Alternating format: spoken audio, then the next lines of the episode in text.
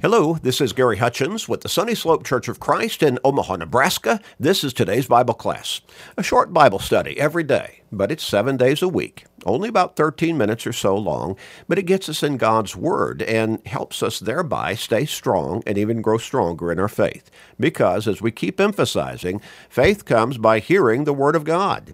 So the more we're in God's Word, the stronger and more stable and richer and deeper our faith can become. It also keeps us us in contact in our relationship with God and helps us to stay focused in our spiritual lives. You know people who need to refocus their life, don't you? Spiritually? Of course you do. Probably some within your own family. Help them by sharing these short studies with them every single day. You, th- you can do that through Facebook friends, text messages, other technological means, but make that commitment and start sharing with your family members, friends, work associates, neighbors, with literally everybody you can every day. You may help somebody turn their life around. You may help somebody get to heaven.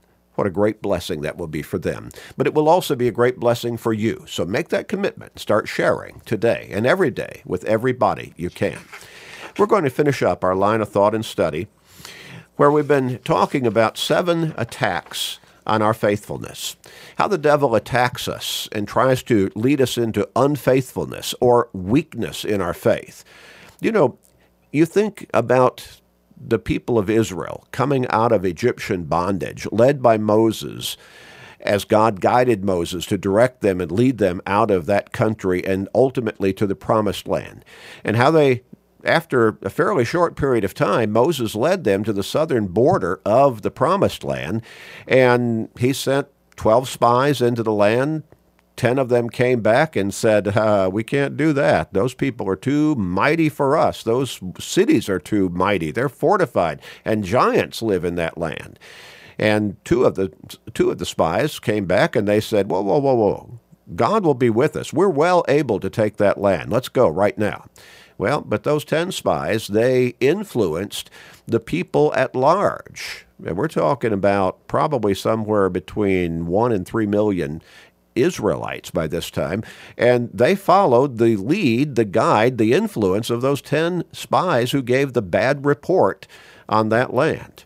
And so as a result of their weakness in faith, now God had promised that land to them, but because of their weakness and wishy-washiness in their faith to God, before God, God caused them to turn back from that land and piddle around in the wilderness for about another thirty-eight to forty years until that entire gener- adult generation died off. And then their children grew up greater in faith than they had been, than their fathers and, and, and grandfathers had been. And God led them into that Promised Land and gave them the victories over the enemies. Well, Faith, faithfulness. Now, we might say, and people, and I've emphasized this many times, including in this particular line of thought and study, a lot of people, they talk about how great their faith is in God, but they don't live a life of faithfulness before Him. They don't live by His teachings. They don't uh, serve Him in an active, dedicated way and consistent way. They hardly ever go to a church service of any kind, if ever. They almost never, if ever, open up their Bibles and actually study what it says. Well, how can they have great faith if they're not living a life of faithfulness? They sound good when they're saying those things, but you observe their lifestyle, and it's something completely different than a lifestyle of faithfulness to God and to Christ.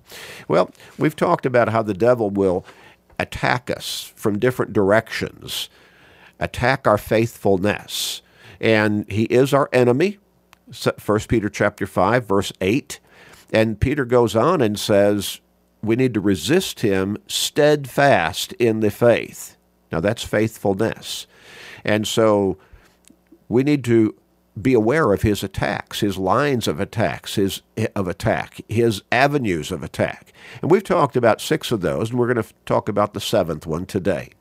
Now, again, you can probably come up with a number of additional avenues of attack that the devil uses against our faithfulness, trying to pull us away from God, trying to weaken our faithfulness to God, trying to lead us into sin. But you know, these are seven basic ones that we can all relate to. They're common. Temptation is the first one. The devil is masterful at challenging our faithfulness through seemingly attractive temptations to sin.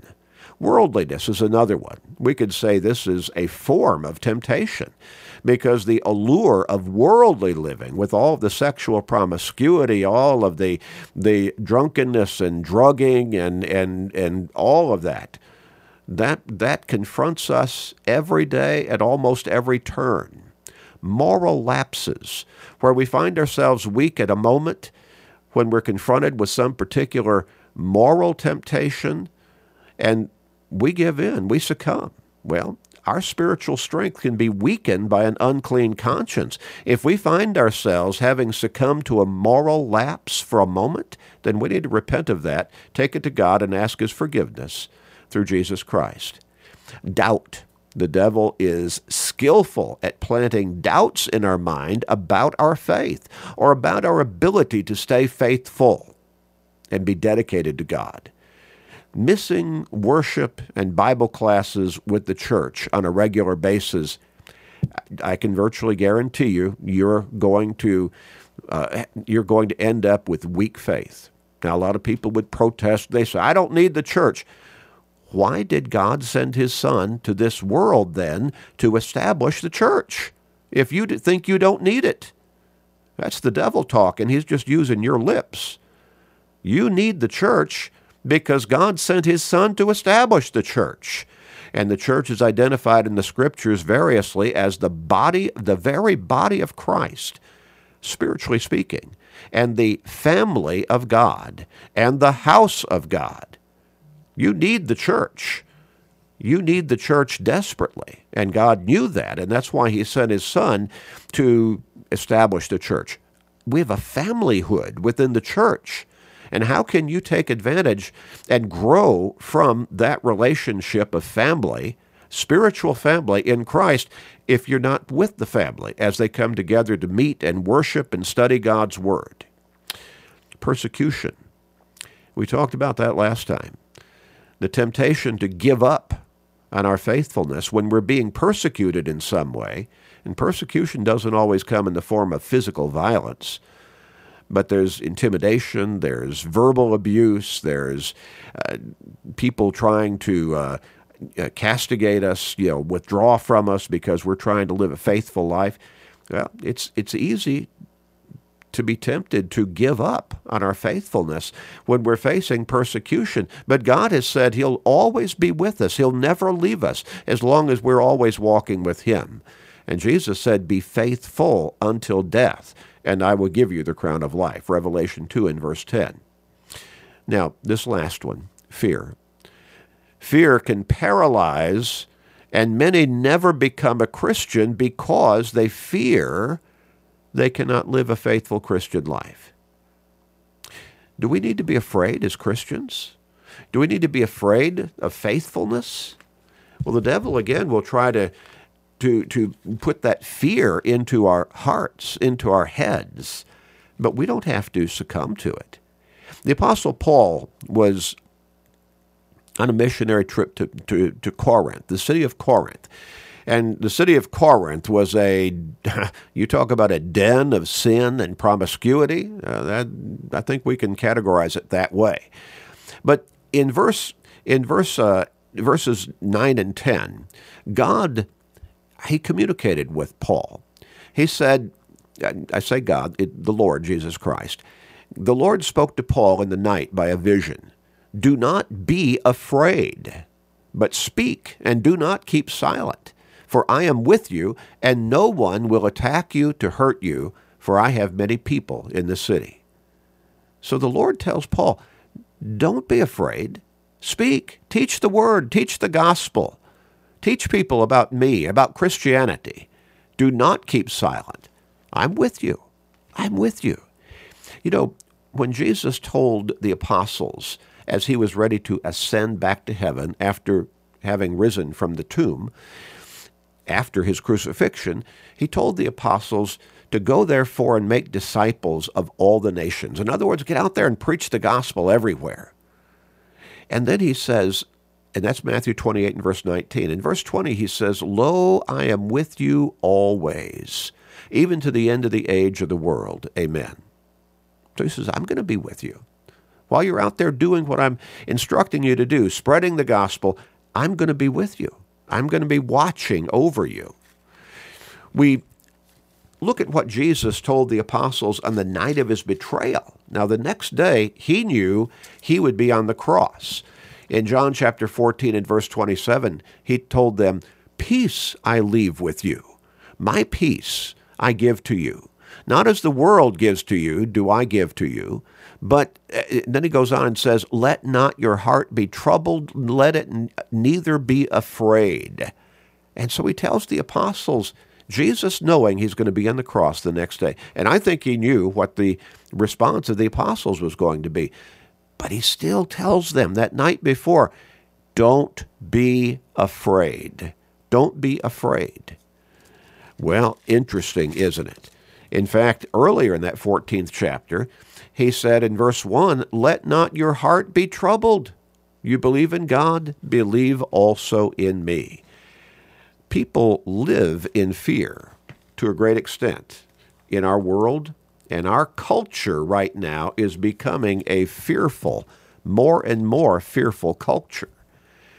But Christians, we can face all of those challenges. We can face dangers, and sometimes it's instinctive, you know, like I've I've said, you know, it if uh, you know, you're trying to cross a street and, and all of a sudden an onrushing car is coming at you, or, you know, that's natural to be fearful. You say, whoa, whoa, whoa, you step back. Or you see your child playing in front of a, a, a, a hot stove and he's starting to reach to touch it. And, and so you run to grab his hand and say, no, no, no, don't touch that. It's hot.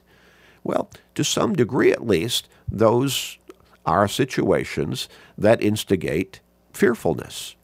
If someone were to accost you on the street and they pulled a gun and stuck it in your face and said, give me your wallet or give me your purse, okay, there would be some instinctive fear there. But we don't need to live fearfully through life because God has said he's going to be with us. And even if someone were to threaten our very physical lives, well, that's the worst they can do to us. But we look forward to eternal life with God in heaven.